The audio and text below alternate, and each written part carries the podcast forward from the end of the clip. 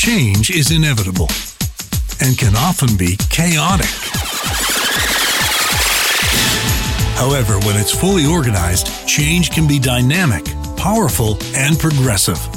The Organizing for Change podcast will help you move from a spectator to a difference maker and will assist you in bringing positive change to your community, your city, and perhaps of most importance, you.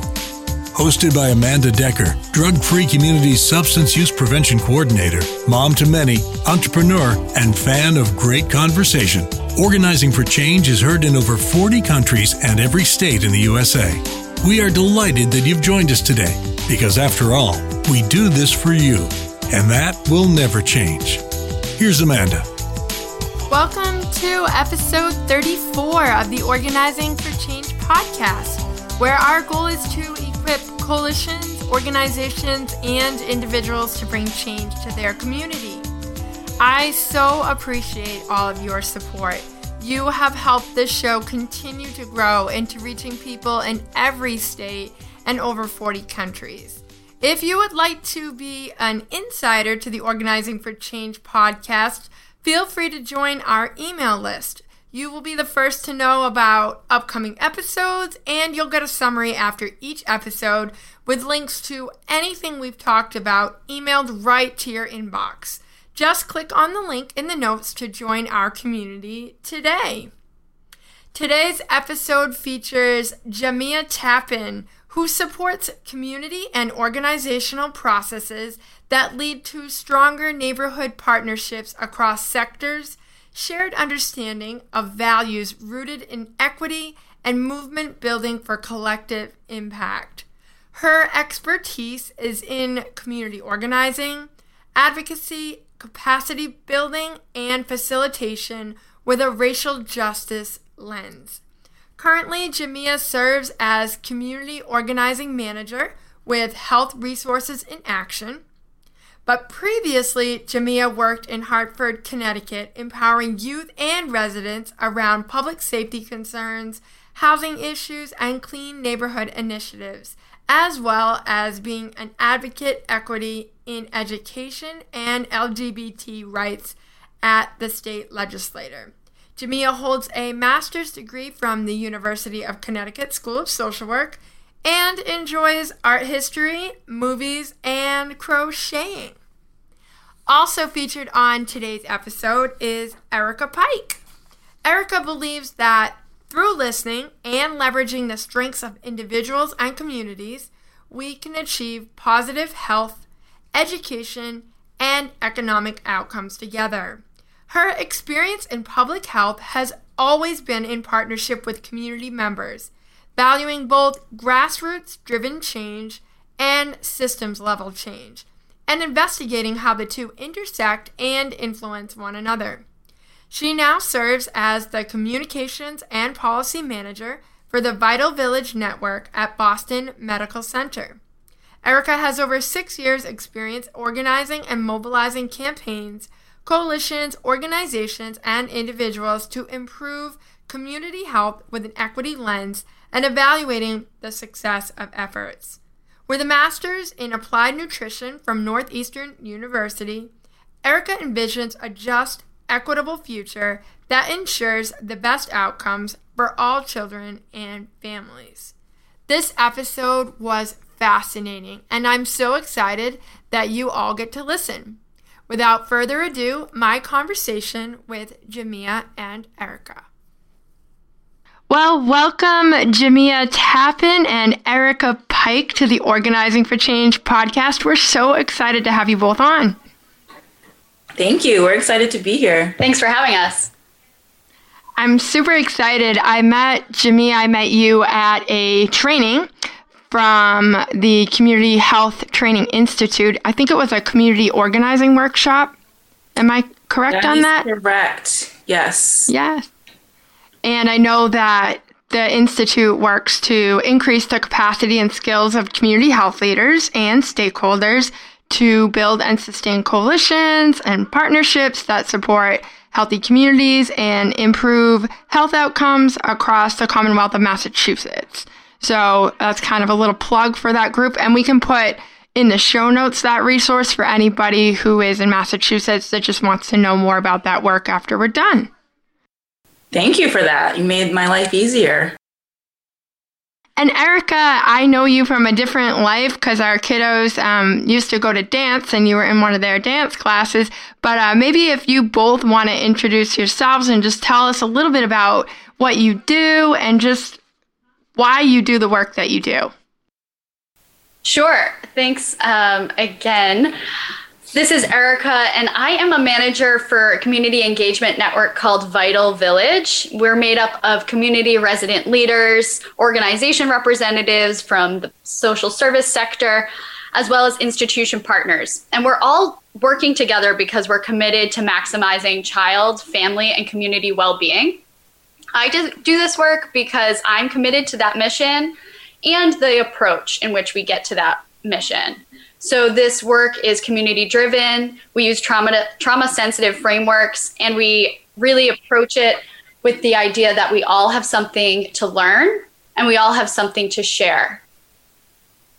I also identify as a white female, um, and I say that because it's really important to these spaces when you're coming in you're acknowledging your privilege you're acknowledging the experiences that you have the expertise that you come to this work with and the different lenses that um, influence the way in which we approach community organizing and community driven change. Thank you. I appreciate that. Welcome erica and jamia so I work for Health Resources in Action, or HRIA, which is a nonprofit full service consulting organization that works to improve population health. And we are a Boston based group, but we have a national presence, and our services include things like research and evaluation, capacity building, and grant making. And I work at the intersection of capacity building and grant making predominantly within Boston communities. And my role is to facilitate processes and allocation of resources between hospitals in Boston and community organizations. And I also provide technical support to neighborhood groups that I work with um, to just imp- improve their overall structure and capacity. Um, so many people also don't realize that um, I'm a social worker and not a public health professional by education. Um, and to me, that really means having a commitment and an eth- ethical obligation to fight for social justice and for those that are most marginalized. And particularly as a Black woman, um, I really find um, I get I, I get excited about working with other people who share my identity, but also those that don't, and finding a space for me to continue to grow as I accept my own privilege as well as the many challenges that I have had. Um, and I really just enjoy challenging, you know, thinking about power and tra- challenging those dynamics, um, thinking about systems change and watching other people grow and understand their own identities. So, one of the things that I really felt like it was important to have you both on and share the space and talk about some of the things you do is just I'm not a big fan of watching the media because when I do, sometimes I get really down and depressed, honestly, reading some of the things that are going on out there and some of the negativity. But I, I just started thinking about our current political climate and just the work that you both do. And just, I wanted to ask you both kind of about just your feelings about how your work fits in with the current political climate. What are some of the challenges? What are some things that we really should be thinking of? Um, and just what are your thoughts? So for me, I want to think about how we can create more spaces for um, people to feel included um, that centers on those that are most marginalized and where folks can have greater autonomy and sense of their own power um, to make the decisions that really impact their lives directly. So I really try to think about, you know, in my work, how can I do that? Um, and we actually use this community engagement spectrum, which there are lots of different ones, but there are millions of ways to um, to engage with community. Sometimes it's about getting information or just like extracting things from them. And on the other, on the other and the far end is where um, you know, community and residents are responsible for making their own decisions and really trying to move it to that end of the spectrum where the residents have power and there's decision making that is being led by them. So I feel that like the more spaces we can create that do that work, the better we are.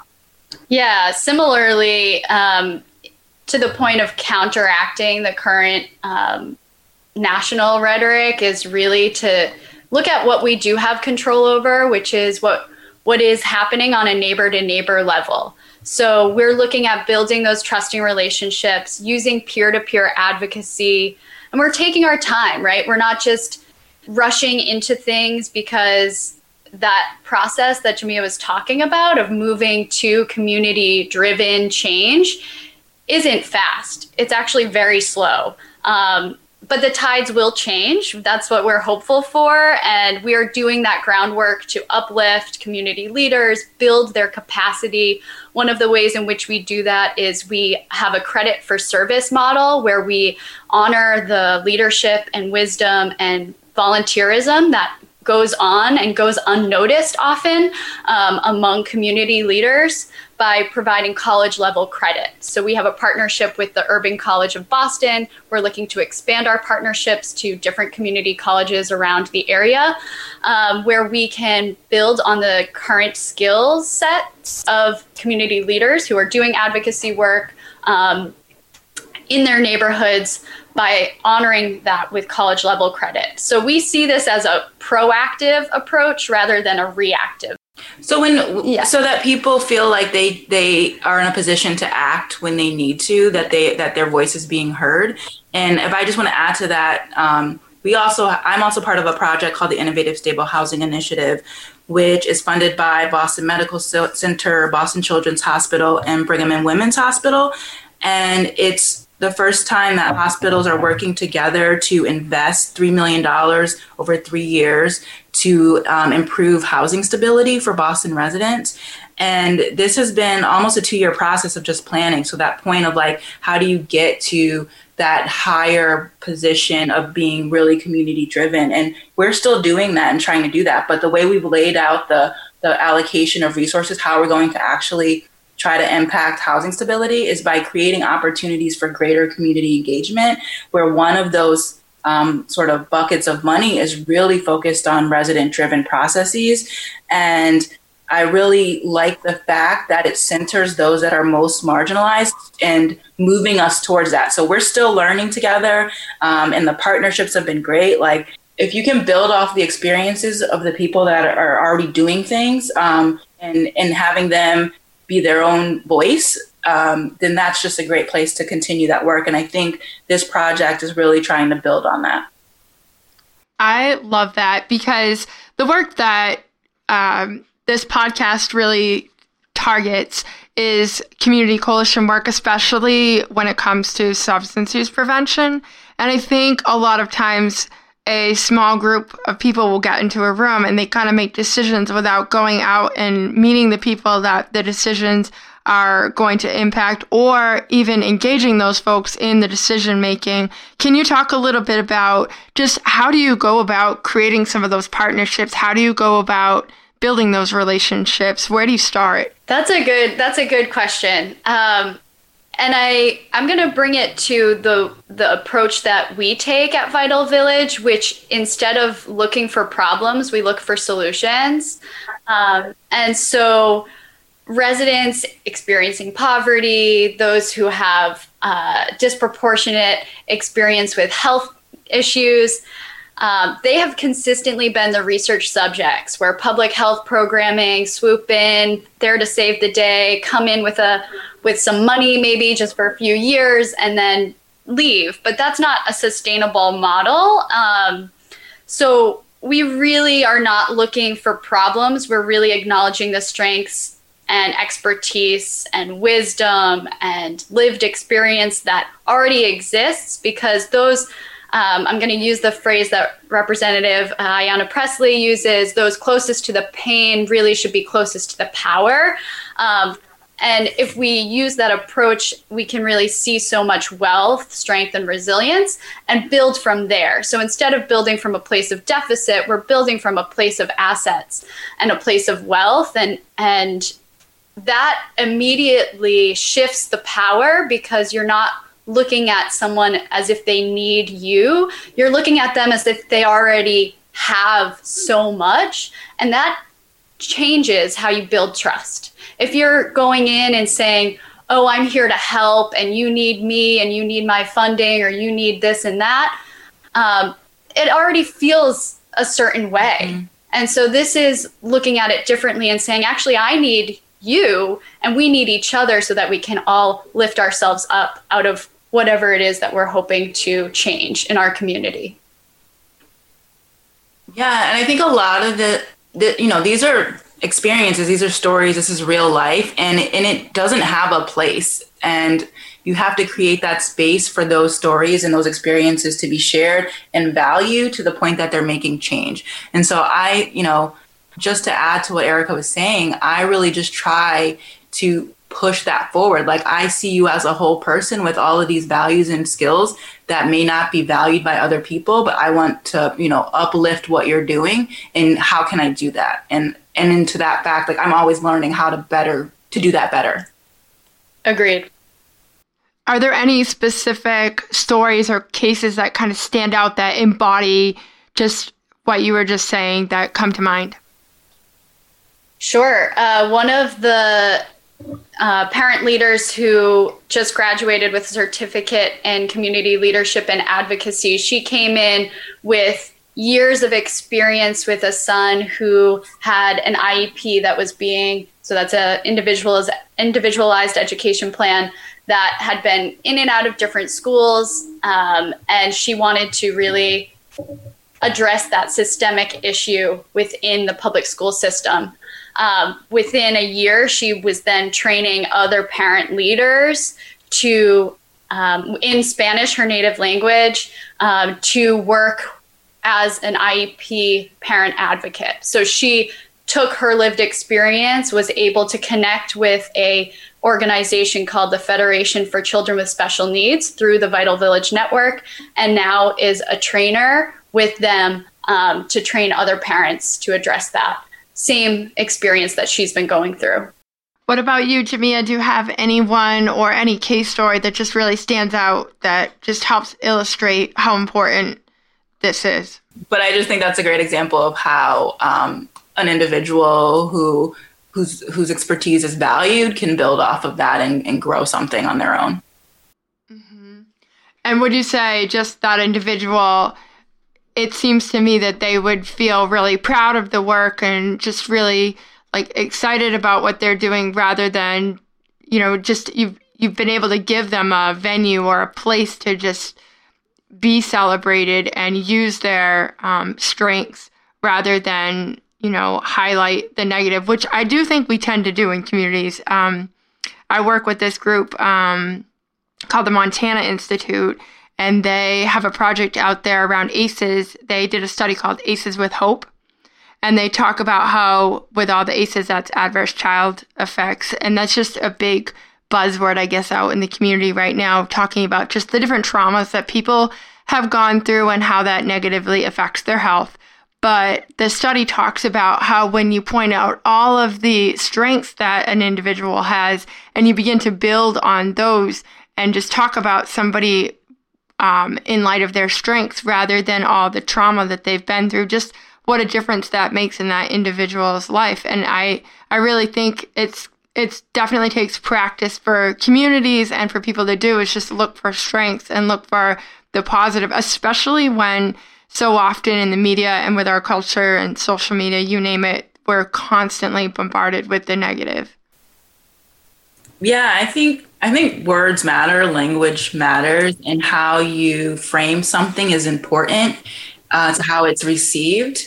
And I think the the better we can get at focusing on assets and the strength that individuals and communities have, the better we will be at just conquering some of the the more challenging challenging spaces that we have, whether it's you know, locally or um, at the federal level. I think that you know there's a lot of negativity right now and not enough focus on what is is positive and encouraging. When you think of framing things different, what what comes to mind, or just something that people typically don't frame and that could be reframed the right way? Well, I think that's actually interesting in thinking about just like the frameworks that we use in our coalition work and community organizing, there's so many different frameworks and people pull and adapt um, to the to the to the work that suits them or adapts the framework in the way that suits them.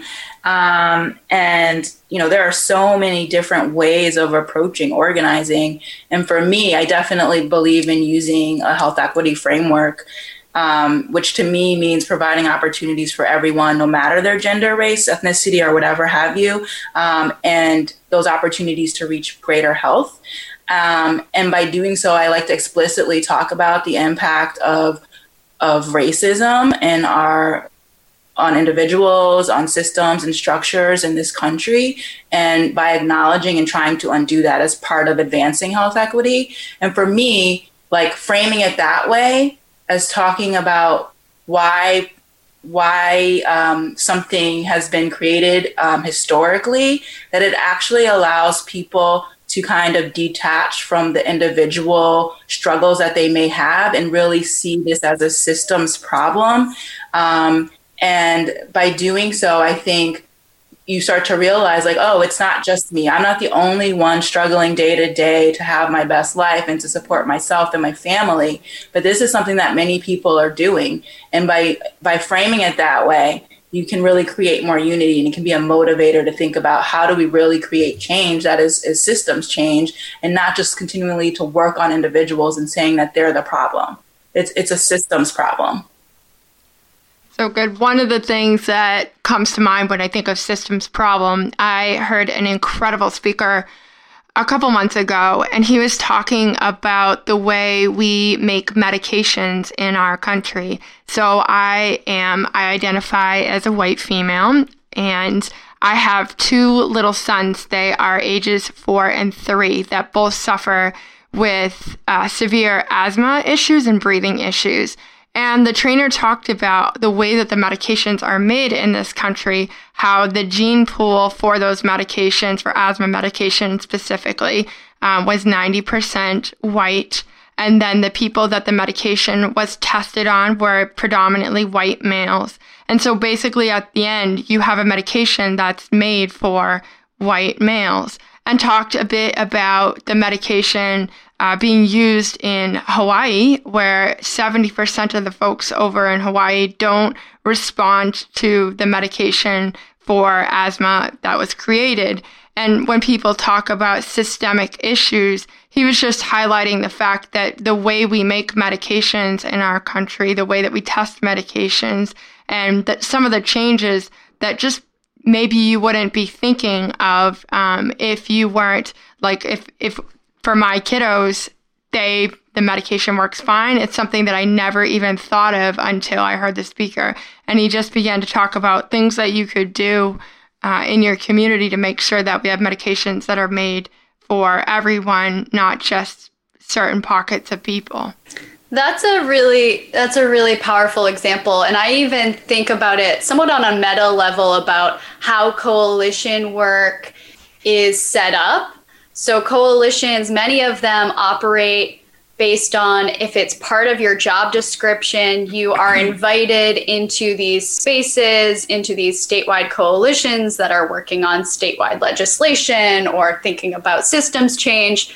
But just like you started the episode, it doesn't always necessarily include those who are experiencing the injustice based on systemic racism, based on systems of oppression that um, are at the table. So they are systematically excluded because maybe they don't have a job title that has invited them into that space. So at Vital Village, we are constantly looking at what barriers exist to participation and how can we unlock those doors so that those who want to participate really can. And how can we create the space? Like jamia was saying earlier where all voices are really valued and lifted up so that the authentic collaboration can really happen. And so that's that's using a parent centered uh, or family centered approach where we're looking at do you have childcare for tonight? Are you choosing to attend be- whether you feed your family or attend this evening meeting or are you going to be able to participate only if certain certain other factors are um, figured out so how are we maybe it's providing stipends for our community champions, making sure that there's childcare, feeding our participants, et cetera, so that we can reduce some of those barriers to participation um, so that even the coalition spaces and the community organizing spaces aren't leaving people out. It's interesting that you say too about how challenging it can be when you feel like you don't fit. So, for instance, we had a woman come to a coalition meeting, and I just listened as everybody around the table gave their professional title. And it, when it came to her to introduce herself, she said, "Oh, I'm just a parent." And I thought, just a parent, you're you're the most important person at this table. But just the intimidation from everybody around the room rattling off all the credentials after their name and then coming to her, she just really felt like, who am I to be in this space? Yeah, we have um, an upcoming uh, leadership summit, and we have a committee of community members and organization partners who are helping to influence the direction of, of our summit, which is October 30th. I don't know if this will be aired before then, but if you're in the Boston area, come come uh, to our leadership summit. Uh, but the committee said we don't want any letters after anybody's names. In fact, we want people to identify what their expertise is and um, put those as ribbons that you can add to the bottom of your name tag. So we have activist, we have artist, we have student, we have investigator, we have all sorts of expertise that you can identify and add as many ribbons as you want, parent being uh, one of them. So we see all of those pieces. We, we really don't take off our hats when we come to a table. Even if you're there with an organization, you're still experiencing the world at, with all the identities that you show up to. And if I can also, I love that. Yeah, and if I can also just add or go back, sorry, um, to the conversation around how medical research is framed, is that you know it's even more important to think about how we build trust in communities because you know the history of research and abuse and ethical violations against people of color and immigrants. You know they don't trust and they don't want to share their genetic you know coding with researchers. And i think that's a whole nother conversation but it really brings to mind like how organizing work is really fo- focused on relationship building and process and not just outcomes. And a lot of times research is focused on an outcome and they forget about all the stuff that you need to get to that outcome, um, which is building the trust, which takes years. Um, and so I think it's important to think about how do we focus more on the process and building trust and having stronger relations and deep, deeper relationships with the people that we work with so that we can advance health equity. And, health, and research is a part of advancing that. That's true. I work in um, a school, and one of the things I was talking with one of the teachers, and he was just saying that so a, a lot of the students at my school um, are Haitian American, and they talked about how if they had a teacher that they felt like looked like, spoke like, felt like them. They just felt like it was easier to learn from.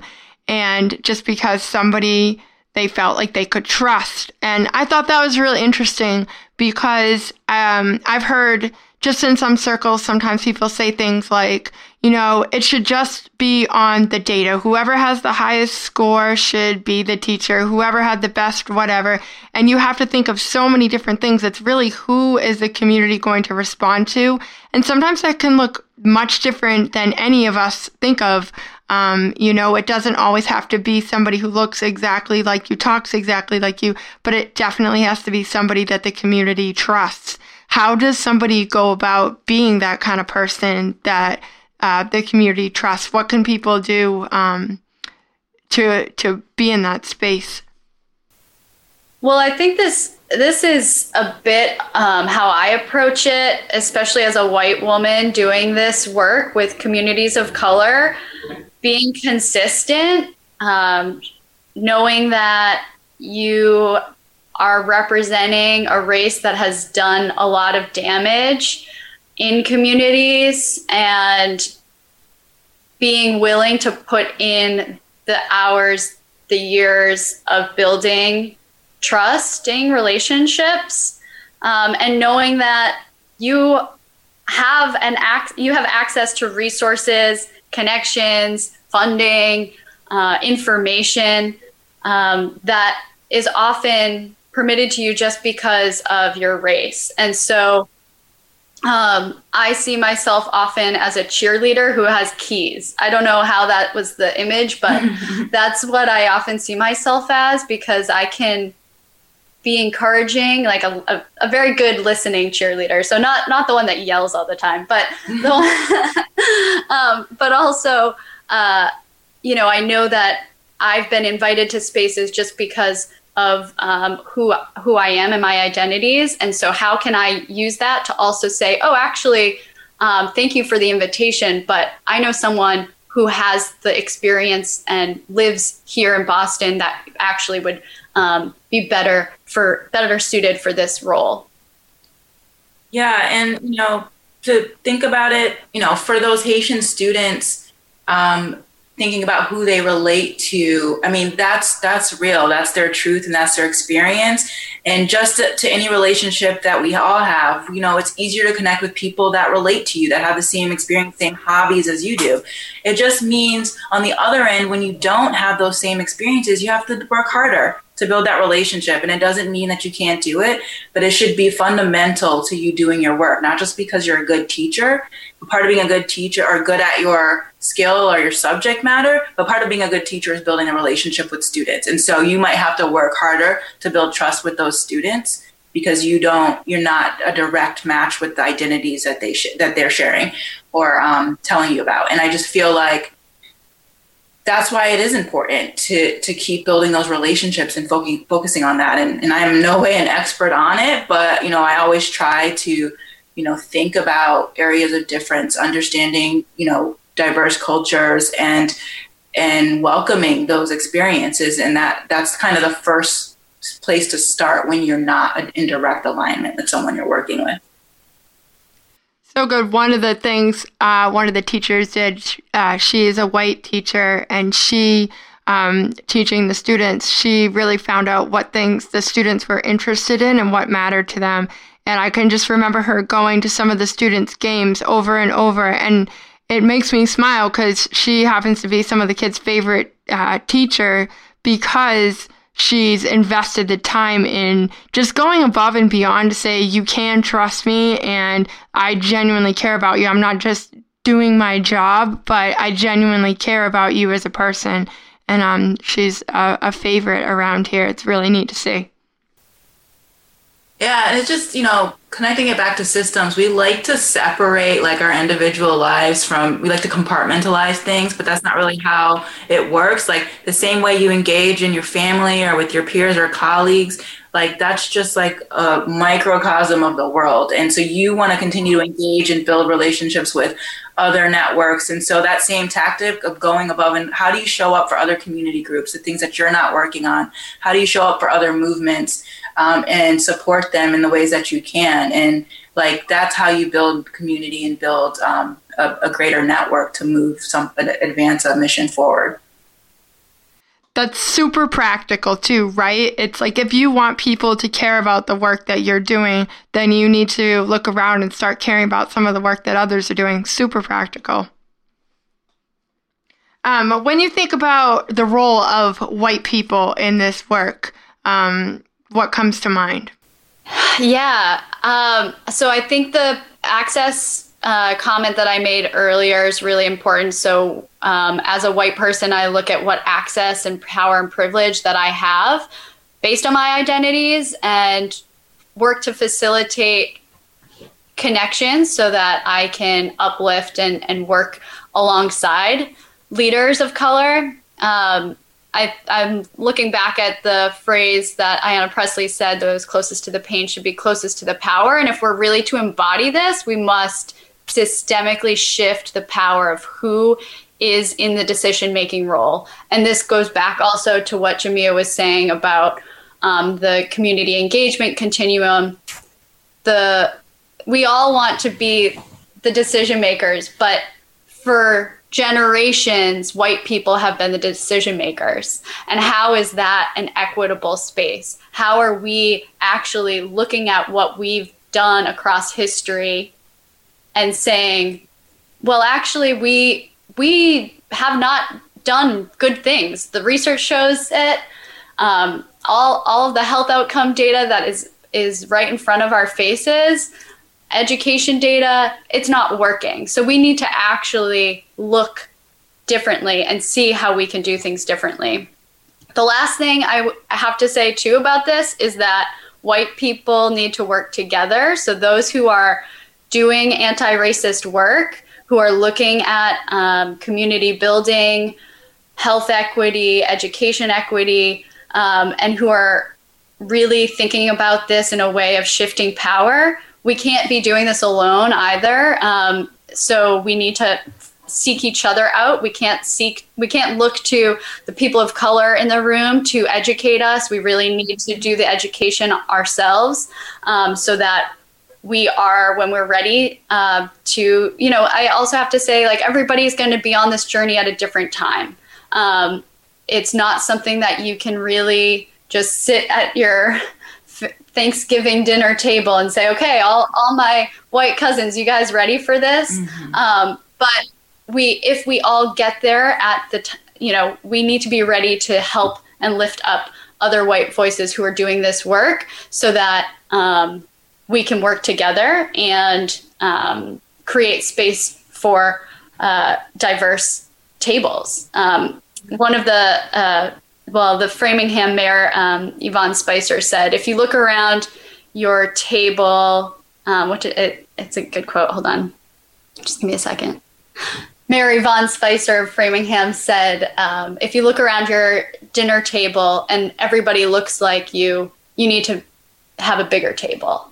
So I think about just even what Jimmy was saying about the individual. How are you every day working to um, learn more about the different cultures that exist within your community and what the interests are of your neighbors so that when it comes to doing this work, it, it doesn't feel like a huge leap. It should be an everyday practice.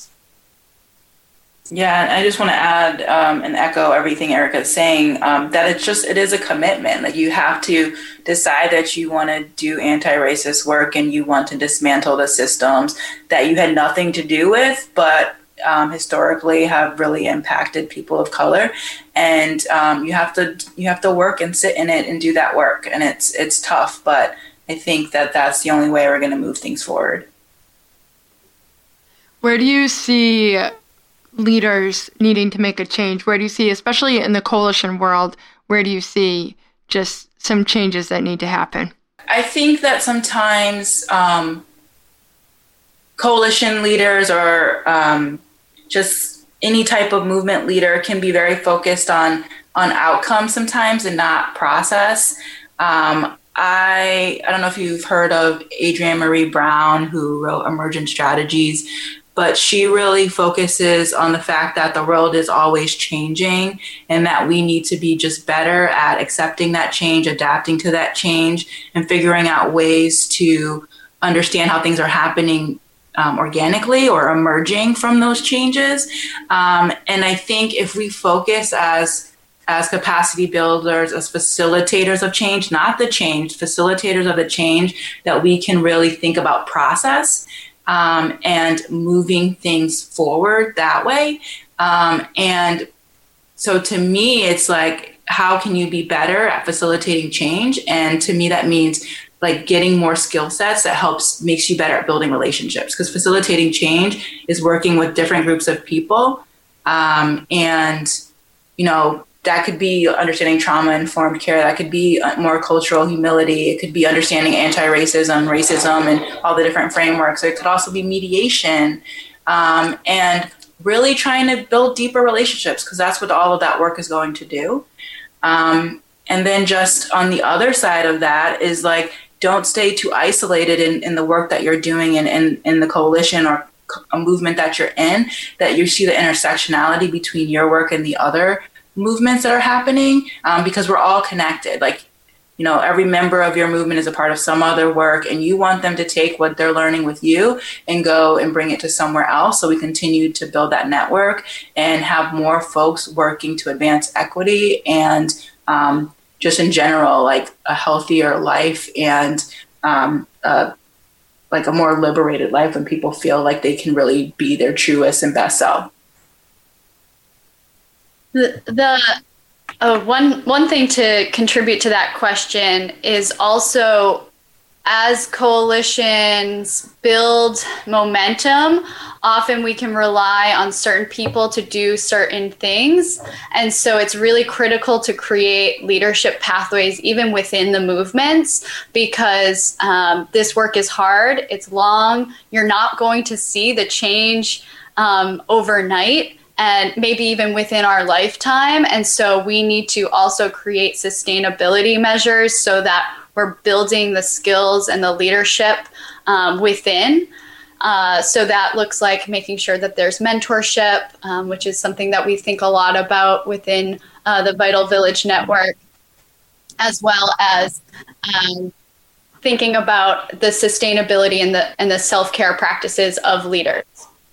Oh, self care is really important. I think sharing that's all about sharing leadership. Like if you are not ultimately and the only one responsible for that, that there are other people within your group with other expertise that it makes it so much easier to move things forward and feel like um, it's sustainable because you have built that leadership and you've identified those leaders and advanced them and supported them.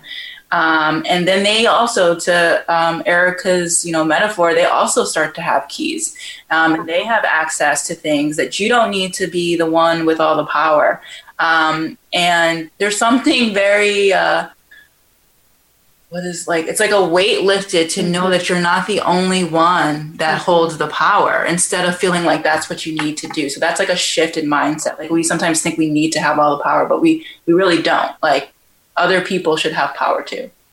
If you think of any next steps, just someone listening to this says, I, I want to go out there and do things differently, what are just a practical next step that you would recommend?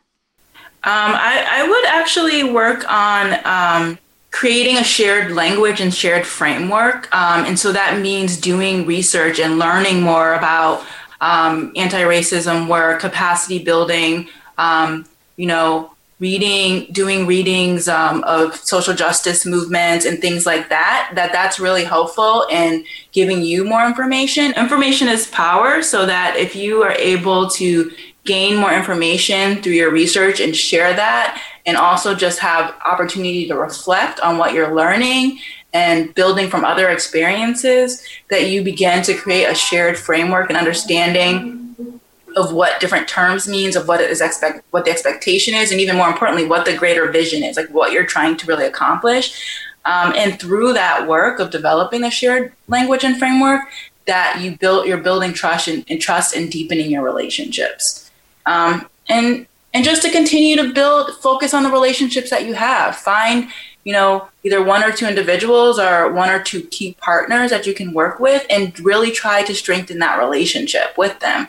Um, we want to we want to build a network. We want to build a movement, and you have to start somewhere. So I would just think of who you can work with, who's in your circle, or who you want to get to know better, and figure out ways to meet with them, to get engaged with them, um, and to really build that trust.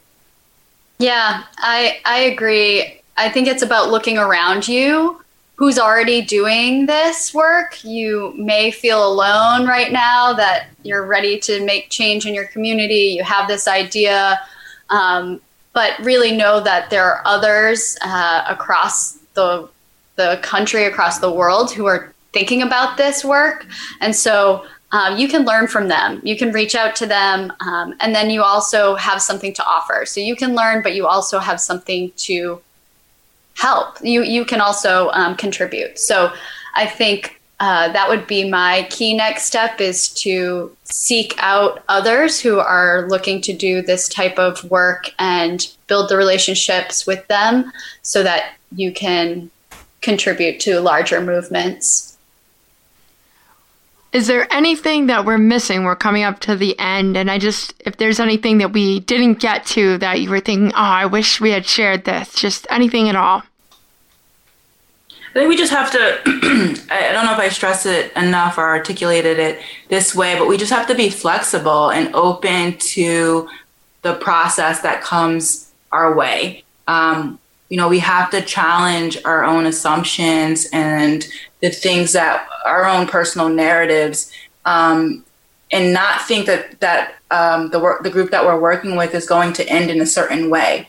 That we are flexible with what the process is and what the outcomes may be, and that just doesn't include um, me as a, a, a, facilitator or the coalition itself, but also people funding this work and the um, other supports within the organization. Um, because I think sometimes we're not all on the same page and we think something's going to go one way and it doesn't. Um, and if we're more flexible in that way, then we can um, see that the process is just as important as the outcomes. So good. I really appreciated this conversation. I feel like I could talk for another hour because I wrote down more questions. So I hope that you both will be back on in the future uh, because I still have more questions. Yeah, we are open to working together, Amanda. Yeah, definitely. Thank you for listening to the Organizing for Change podcast, where our goal is to empower coalitions, organizations, and individuals to bring positive change to their communities. To learn more about us or to get the show notes from today's episode emailed to your inbox, log on to our website. We hope you are inspired by today's show and keep up the great work. See you next time.